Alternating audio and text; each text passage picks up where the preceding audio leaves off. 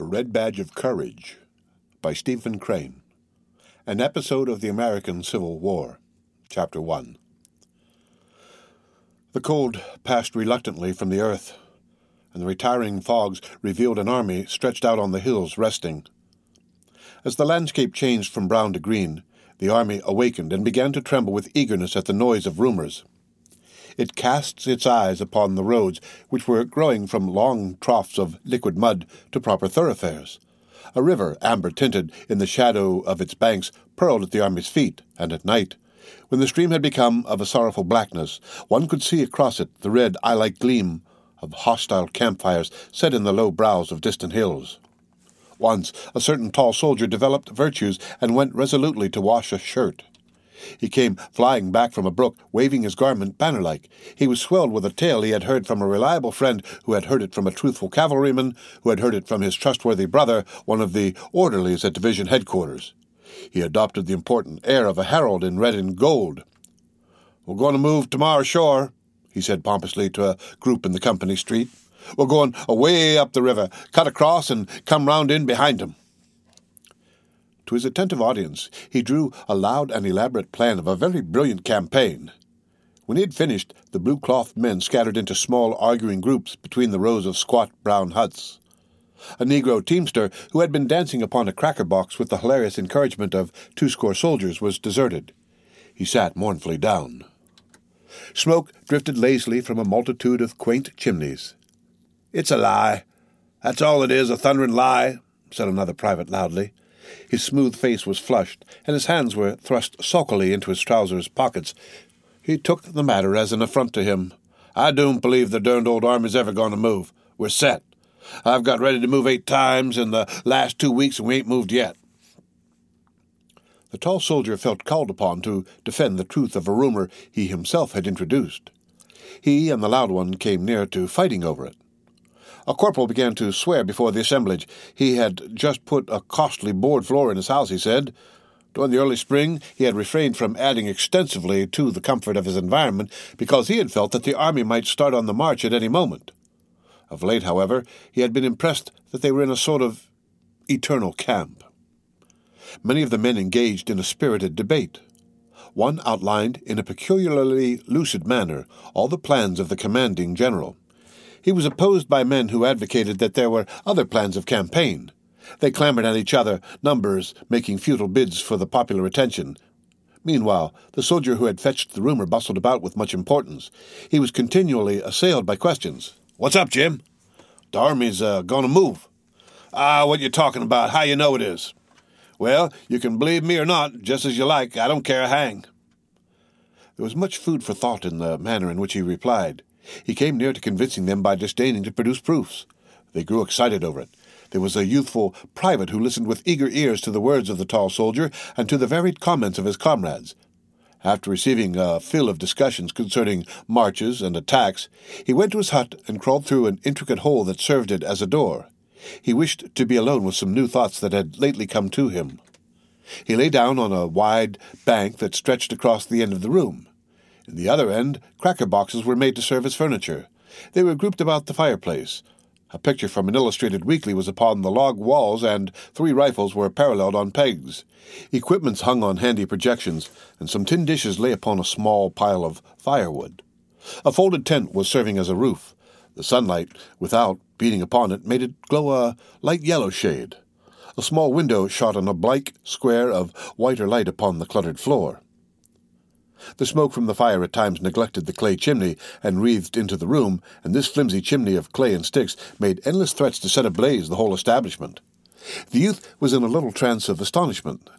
So they were at last going to fight. On the morrow, perhaps, there would be a battle, and he would be in it. For a time, he was obliged to labor to make himself believe. He could not accept with assurance an omen that he was about to mingle in one of those great affairs of the earth. He had, of course, dreamed of battles all his life, of vague and bloody conflicts that had thrilled him with their sweep and fire. In visions he had seen himself in many struggles, he had imagined peoples secure in the shadow of his eagle-eyed prowess. But awake, he had regarded battles as crimson blotches on the pages of the past. He had put them as things of the bygone, with his thought images of heavy crowns and high castles. There was a portion of the world's history which he had regarded as the time of wars, but it, he thought, had been long gone over the horizon and had disappeared forever. From his home, his youthful eyes had looked upon the war in his own country with distrust. It must be some sort of a play affair. He had long despaired of witnessing a Greek like struggle. Such would be no more, he had said. Men were better, or more timid. Secular and religious education had effaced the throat grappling instinct, or else firm finance held in check the passions. He had burned several times to enlist. Tales of great movements shook the land. They might not be distinctly Homeric, but there seemed to be much glory in them. He had read of marches, sieges, conflicts, and he had longed to see it all. His busy mind had drawn for him large pictures extravagant in color, lurid with breathless deeds. But his mother had discouraged him. She had affected to look with some contempt upon the quality of his war ardor and patriotism. She could calmly seat herself and, with no apparent difficulty, give him many hundreds of reasons why he was of vastly more importance on the farm than on the field of battle. She had certain ways of expression that told him that her statements on the subject came from a deep conviction. Moreover, on her side was his belief that her ethical motive in the argument was impregnable. At last, however, he had made firm rebellion against this yellow light thrown upon the color of his ambitions. The newspapers, the gossip of the village, his own picturings had aroused him to an uncheckable degree. They were, in truth, fighting finely down there. Almost every day the newspapers printed accounts of a decisive victory. One night, as he lay in bed, the winds had carried to him the clangoring of the church bell as some enthusiast jerked the rope frantically to tell the twisted news of a great battle. This voice of the people rejoicing in the night had made him shiver in a prolonged ecstasy of excitement. Later, he had gone down to his mother's room and had spoken thus Ma, I'm to enlist. Henry, don't you be a fool, his mother had replied. She had then covered her face with the quilt. There was an end to the matter for that night. Nevertheless, the next morning he had gone to a town that was near his mother's farm and had enlisted in a company that was forming there. When he had returned home, his mother was milking the brindle cow. Four others stood waiting. Ma, I've enlisted, he had said to her diffidently.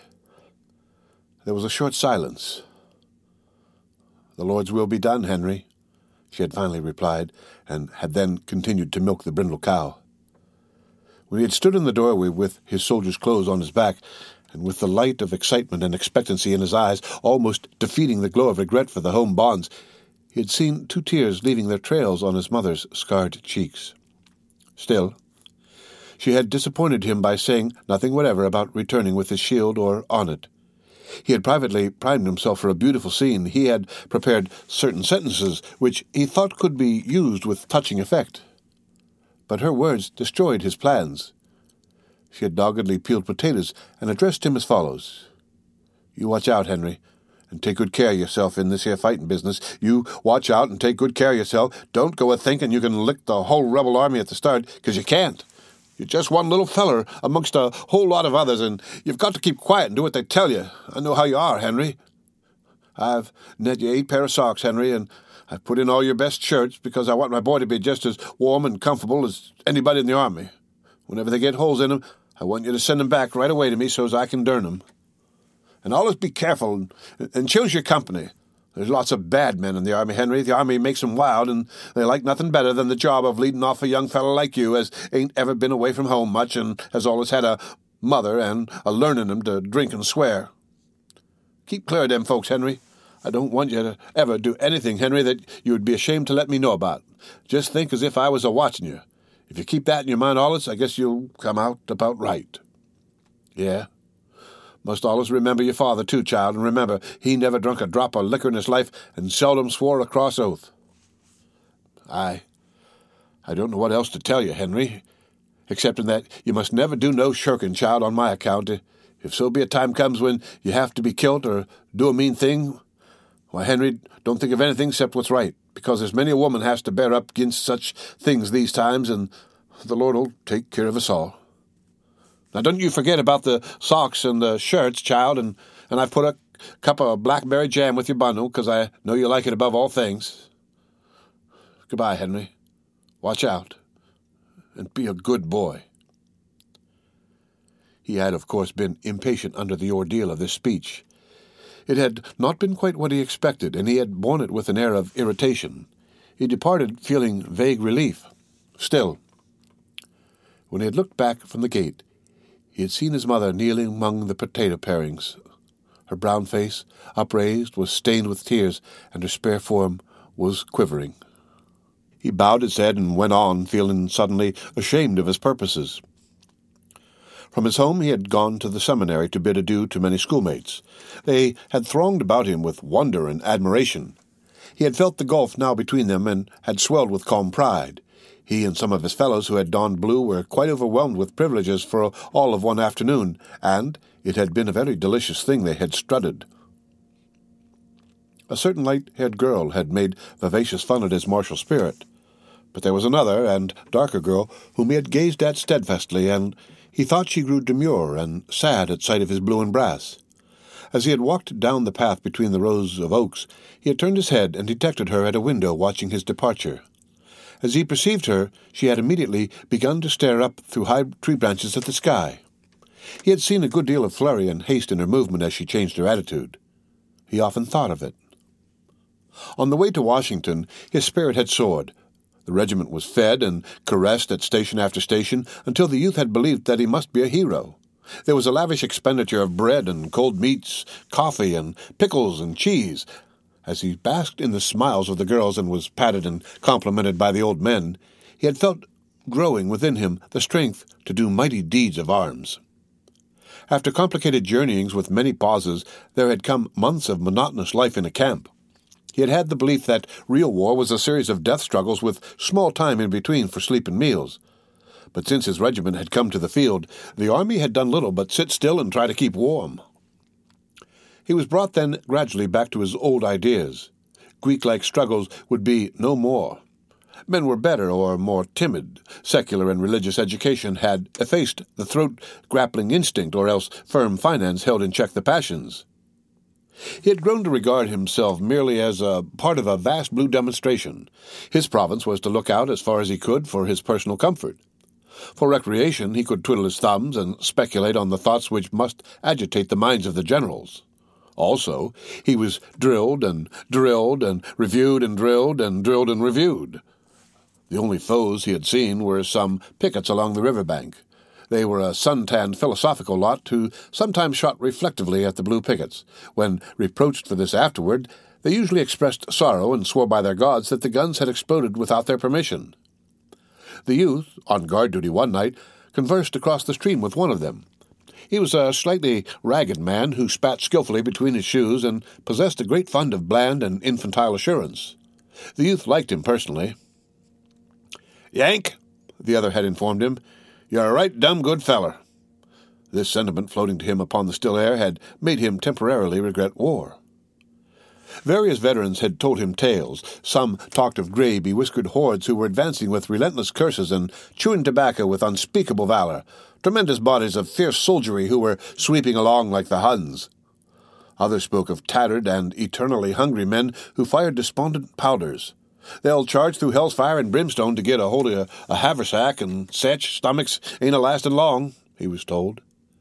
From the stories, the youth imagined the red, live bones sticking out through slits in the faded uniforms. Still, he could not put a lot of faith in veterans' tales, for recruits were their prey. Uh, they talked much of smoke, fire, and blood, but he could not tell how much might be lies. They persistently yelled fresh fish at him, and were in no wise to be trusted. However, he perceived now that it did not greatly matter what kind of soldiers he was going to fight, so long as they fought, which fact no one disputed. There was a more serious problem. He lay in his bunk pondering upon it.